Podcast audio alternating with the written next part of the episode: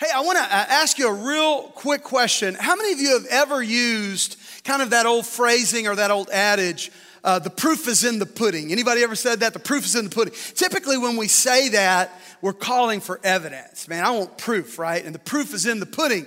What you may not realize is that's not how that statement actually originated. It's kind of evolved into that uh, as it made its way westward here in America over the last hundred years or so. It's kind of morphed into this idea of the proof is in the pudding. I'm calling for evidence. But the old saying is, is, uh, is from the old English culture. And in that context, what the statement actually was is the proof of the pudding is in the tasting. The proof of the pudding is in the tasting. So it wasn't really about evidence at all. It was about a test. It was about testing something. And, uh, and again, in that old English context, it said the proof of the pudding is in the tasting. Now, uh, another real interesting little side note about that old adage, that old phrase, is that pudding in that old English context wasn't the sweet dessert that we think of today. Pudding was the filling that was made of ground meat, spices, and sometimes rice that they would put in a form of casing. Many times it was some type of intestine. And uh, really, it's boudin, is what that old thing is referring to. And so, what it's saying is, is that the proof of the boudin is in the tasting. Sign me up, right? I mean, I could give an altar call now, is what I could do, uh, because we're all gonna sign up for that. The proof of the boudin, the proof of the pudding is in the tasting. So, again, what this originally called for, it called for a test. What's interesting is that God said in Psalm 34, verse 8, taste and see that the Lord is good. I wish I could get somebody to help me out here this morning. God's been good to you. Anybody, God's been, been good to you.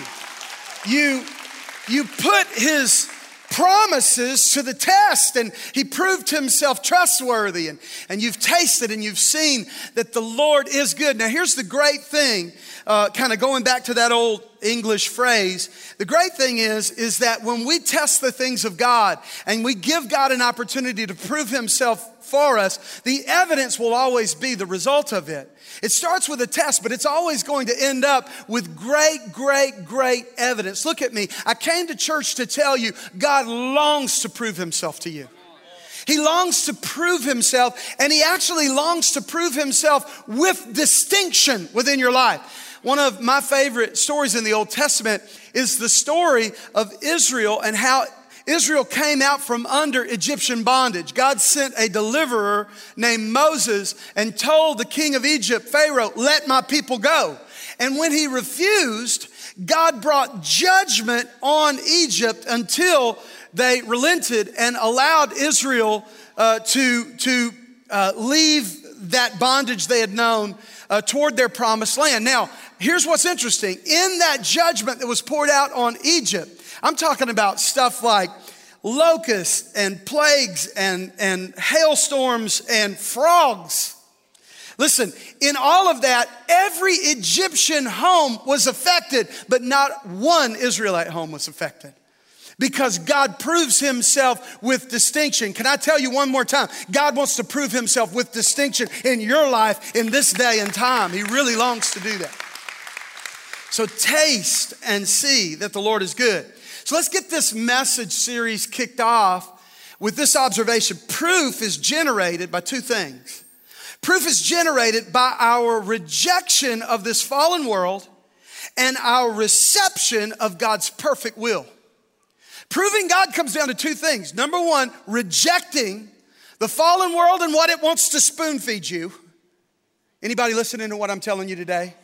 Proving God starts with rejecting what this fallen world wants to spoon feed you and then receiving God's will into your life is what ultimately proves what God has promised you. Proof is generated by rejection and by reception. Rejection and reception. Romans chapter 12, verse 2 says, Don't be conformed to this world. In other words, don't taste what it's offering you.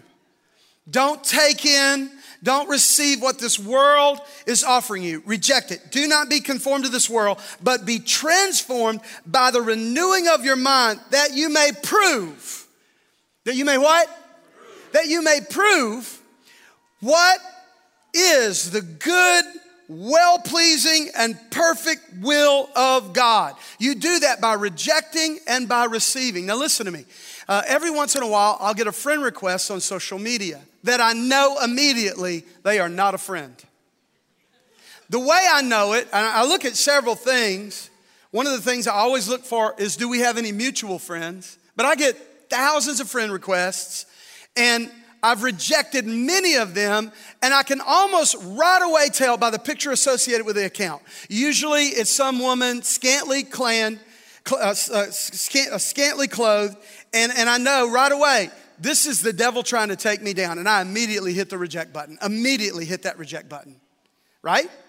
Now, through the years, again, I've received thousands of great friends on social media that I've gotten so much benefit from, but I've rejected others.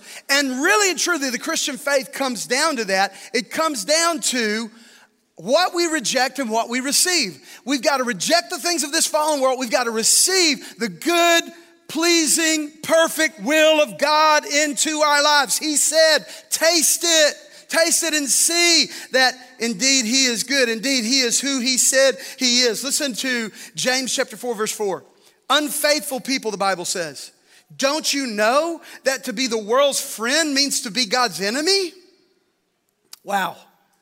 To be the world's friend means to be God's enemy. If you want to be the world's friend, you make yourself God's enemy. Now, let me make a real quick disclaimer. What God is saying here, what God isn't saying, He isn't saying don't be friendly to people that don't know Christ. He isn't saying don't be kind to them, don't be loving. Uh, he's not saying don't uh, introduce His love to them. He's not saying that at all. Certainly, He wants us doing all that. He's simply saying we can't have fellowship with this world. We can't embrace what this world embraces without making ourselves an enemy of God. And it's so important to recognize that what you reject and what you received is really what faith comes down to. Listen to 1 John chapter 2 verse 15 through verse 17 where the Bible says don't love the world nor the things the world offers. For when you love the world, you do not have the love of the Father in you. For the world offers only a craving for physical pleasure, a craving for everything we see, and pride in our achievements and possessions. These are not from the Father, but are from the world. And the world is fading away along with everything that people crave. But anyone who does what pleases God will live forever. What's God saying? Rejecting the wrong things, receiving the right things, that's what your faith hinges upon. And that alone is what God will uh, need to really prove himself within your life. You rejecting the fallen world and receiving the good, the perfect, the well pleasing will of the Father into our life. So let me just state again. As it relates to this old adage, the proof of the pudding is in the tasting. Let me just say again our willingness to prove God's will through the rejection and reception method. Rejecting the right things, receiving the right things, proving God's will through that will generate proof that we are who we claim to be. Not just that God is who he claims to be, but that we are who we claim to be. Can I get a better amen? Years ago, I heard the story about a meeting of people within the underground church back in the day of communist um, uh, domination over uh, in, in the East. Um, there was uh, groups of people that would meet in what we refer to as the underground church. They would meet secretly, and they were having one of these meetings. A couple of dozen people gathering together over maybe just four or five pages of the Bible that they had been able to somehow get their hands on, and that they had snuck into this private meeting and they were reading those pages with such love and such honor and such reverence. And then they would sing the old hymns of the church. And, and there they were in that underground secret worship service when all of a sudden the doors burst open and soldiers poured in. And at gunpoint, they were told, You are meeting illegally and you are committing crimes against the communist state and we are under orders tonight to take you under arrest. And here's what you need to know if you denounce your faith, we'll allow you to walk out this door unharmed. But if you refuse to denounce your faith, you will be executed on the spot. One by one, believers in that gathering stood and denounced their faith and walked out the door. Only a handful were left. And after all of them had left, and this just handful of believers were there ready to die for their faith, the soldiers shut the door, set down their weapons, and said, Okay, now that all the phonies are gone, let's have real church. Let's have real church.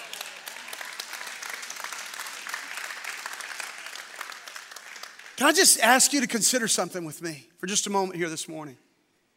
God forbid, but if Christianity were made illegal in these United States of America tomorrow, if they begin to take and incarcerate and imprison, and yes, even begin to put to death people who claim the Christian faith, look at me, would there be enough evidence in mine and your life to find us guilty of what we'd claimed? Would there be enough evidence? Would there be enough proof? Would the proof of the pudding have manifested within our life because we've truly taken God at His word and we're living that life that He's called us to? Real quickly, let me just talk to you for a few minutes here today about the proof of the pudding in this thing we call Christianity. The first thing that I want to say is that the proof of the pudding is in our obedience. Everybody say obedience.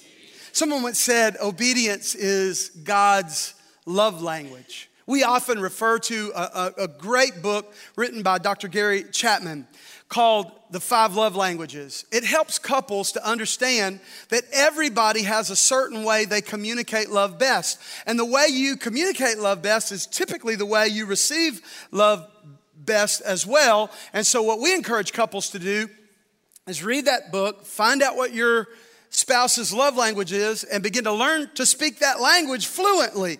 God has a love language, and it's obedience.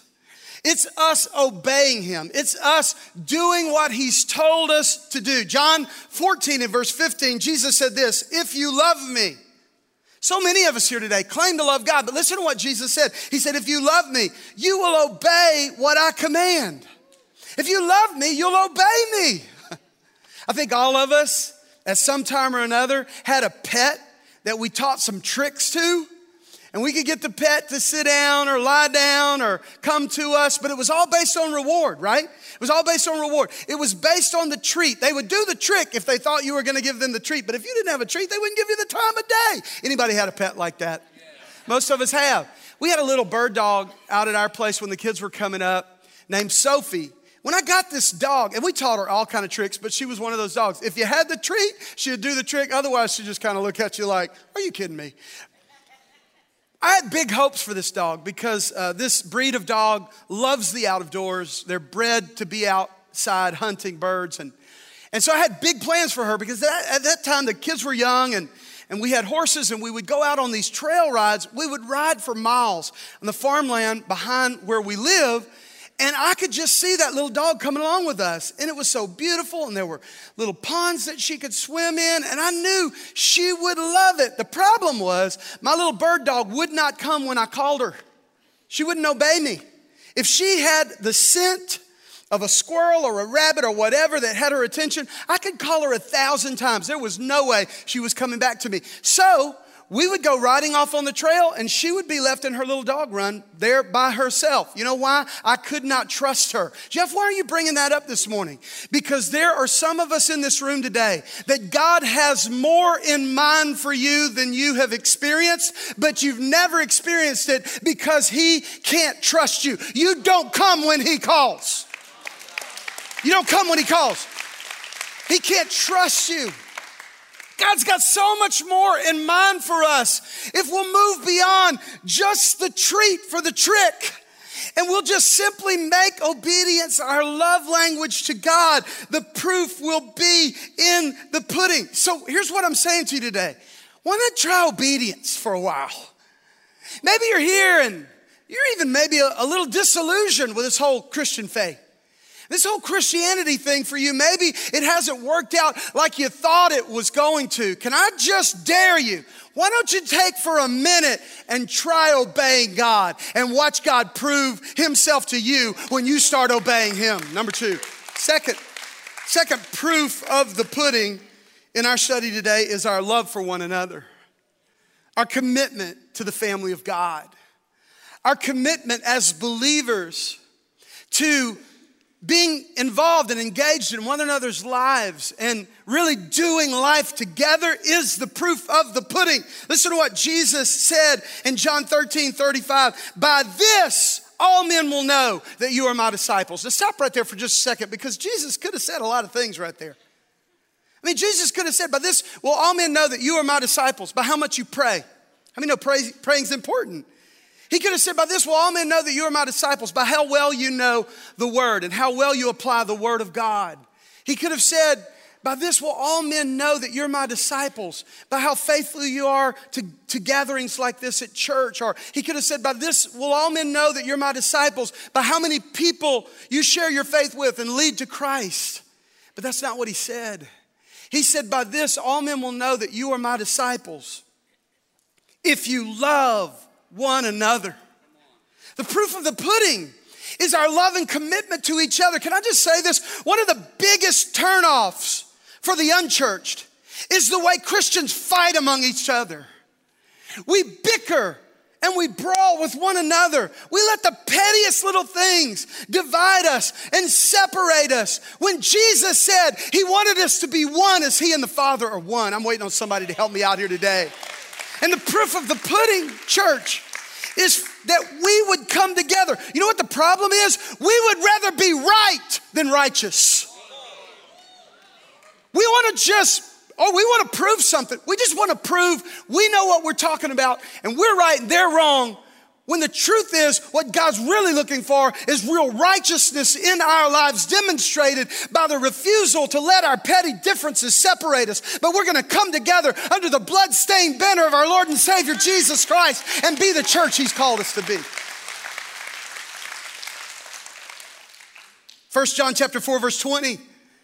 The Bible said, if anyone says I love God, yet hates his brother, he's a liar. For anyone who does not love his brother whom he's seen cannot love God whom he's not seen. What's God saying? God saying, don't tell me you love God whom you've never seen when you can't stand your brother or your sister standing right there in front of you. The proof of the pudding is the love we have for one another. So let me just, just, let me just dare you today. No, I'm a double dog dare you. Why not try loving? Why not try loving one another? Why not try coming together? Why not try joining a small group, getting to know somebody in the church? Why not try coming out of hiding in the little place you sit every Sunday and you jet in and you jet out and you never even engage at all with somebody else? But you really start coming together with fellow believers and doing life together. Why not taste and see the Lord is good with that test? Don't make me come down there and amen myself. Number three, the proof of the pudding is the fruit of the Spirit. I don't know what, what, what happens in your head when you read that, the fruit of the Spirit, but the images that fill my mind are images of apples and pears and bananas and grapes and, and all that good stuff. But the, the term fruit in Galatians chapter 5, when it talks about the fruit of the Spirit, that, that word is evidence. That's the word. The evidence of the Spirit. We claim to be spirit filled people. Where's the evidence? We claim to be a. We claim to be a spirit filled church. Where's the evidence that we are what we claim to be? He said that evidence is going to be love, it's going to be joy, it's going to be peace, gentleness, kindness, faithfulness, patience, self control. Did I mention patience? Uh, self control that that's going to be the evidence that God's Holy Spirit is abiding within our lives. I heard about a, a guy that was pulled over by a policeman. He, he was asked to see his license and registration, and once he provided the officer with it, the officer went back, got in his car, was in his car for quite a while. The guy's just sitting there waiting, wondering, what in the world? Finally, the officer came back, tapped on the window, handed him his license and registration, said, You're free to go. Everything checks out. He said, Officer, can you tell me what this is about? I know I wasn't speeding. And obviously, there's nothing wrong with my automobile. So, can you tell me why you pulled me over? He said, Yeah, I was, I was in the little town you just came through.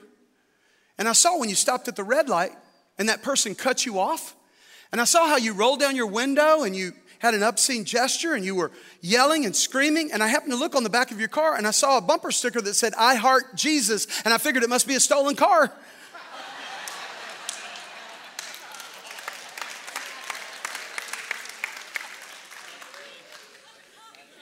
You know what I came to Crossroads to tell us today? You know what I came to tell you watching online today? Let's start living our bumper stickers. Don't just wear the t shirt, live the t shirt.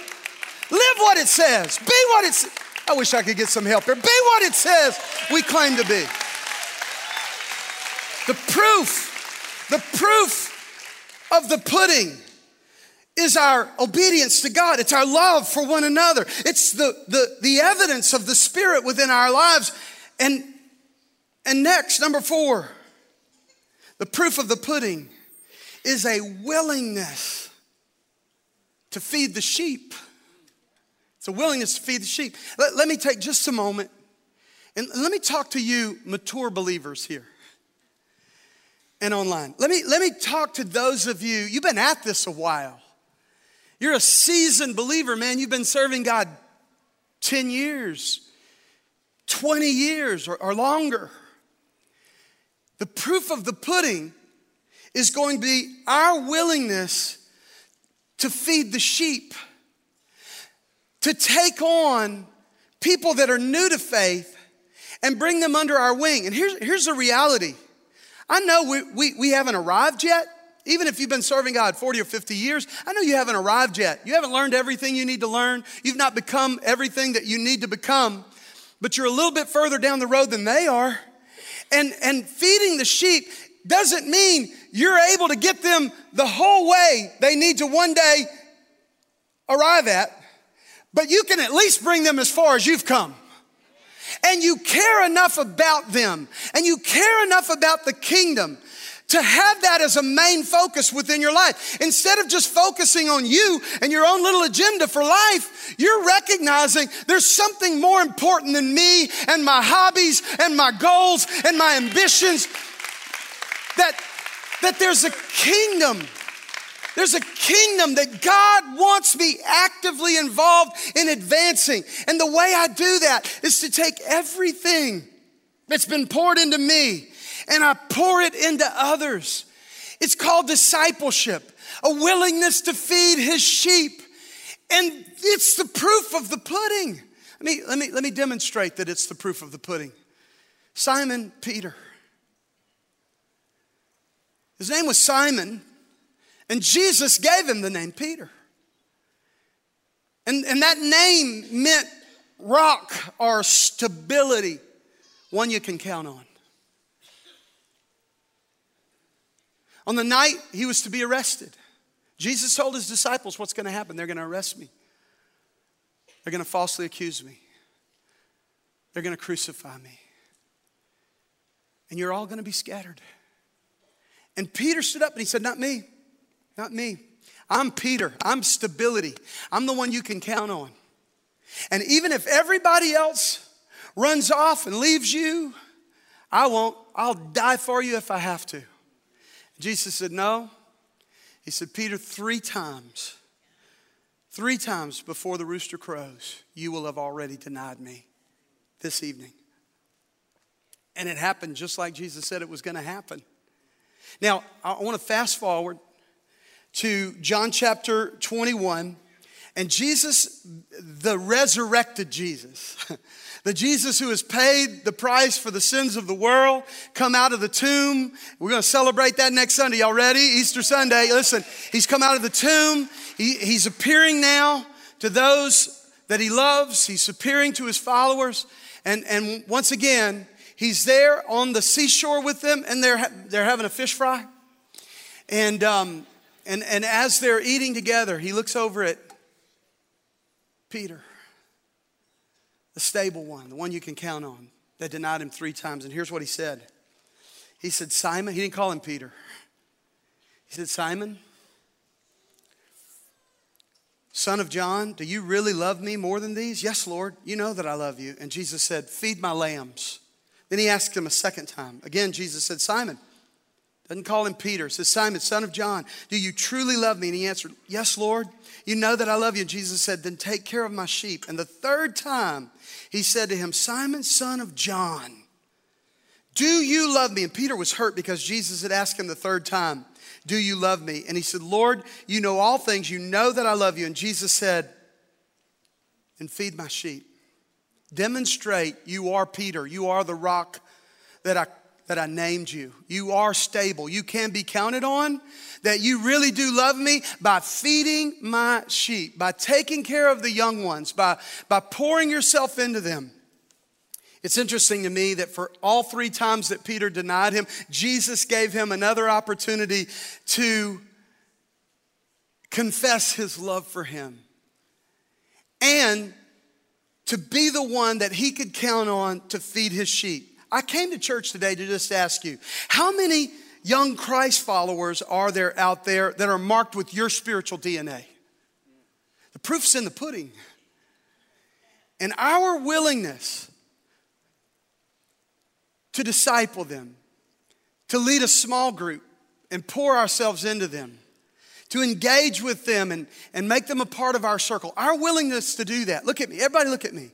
Our refusal to stand here week after week after week and see people stand up and profess faith in Christ and then just leave them on their own to try to do it by themselves. Our refusal to let that happen. But we're going to take them under our wings and we're going to feed his sheep. It's the proof of the pudding, and it's what God is looking for. I, I, I, I want to close with this. There was a, um, there was a guy way back in the day when, when we had the draft for our armed services. You know, typically that, that draft was in place because we could be in, a, in war at any time. We could be engaged in a number of wars at any time. And so in those days, uh, it, was, it was a frequent thing that a young man would be called up to service for his country and he might be engaged to be married. And many, many times the couple would go ahead and move up the date of their wedding and get married before he left to serve his nation. And um, this, this had happened to this couple, and, and the young lady, right after their honeymoon, she's helping her brand new husband pack his things to go off to war.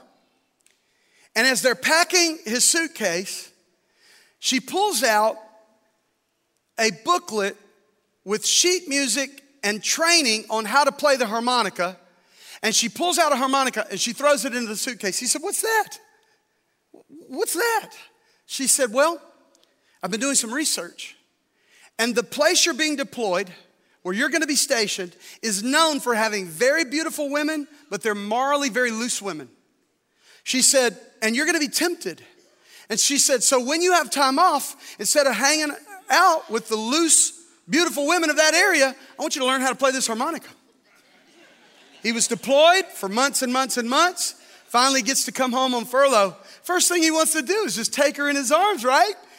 And express their love to one another. She said, No, no, no, no, no, wait, wait. She said, First, let me hear you play that harmonica.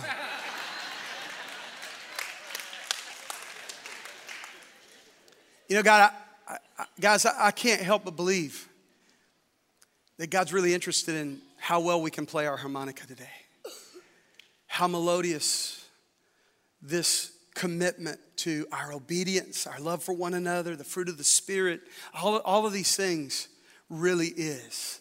It's the proof of the pudding.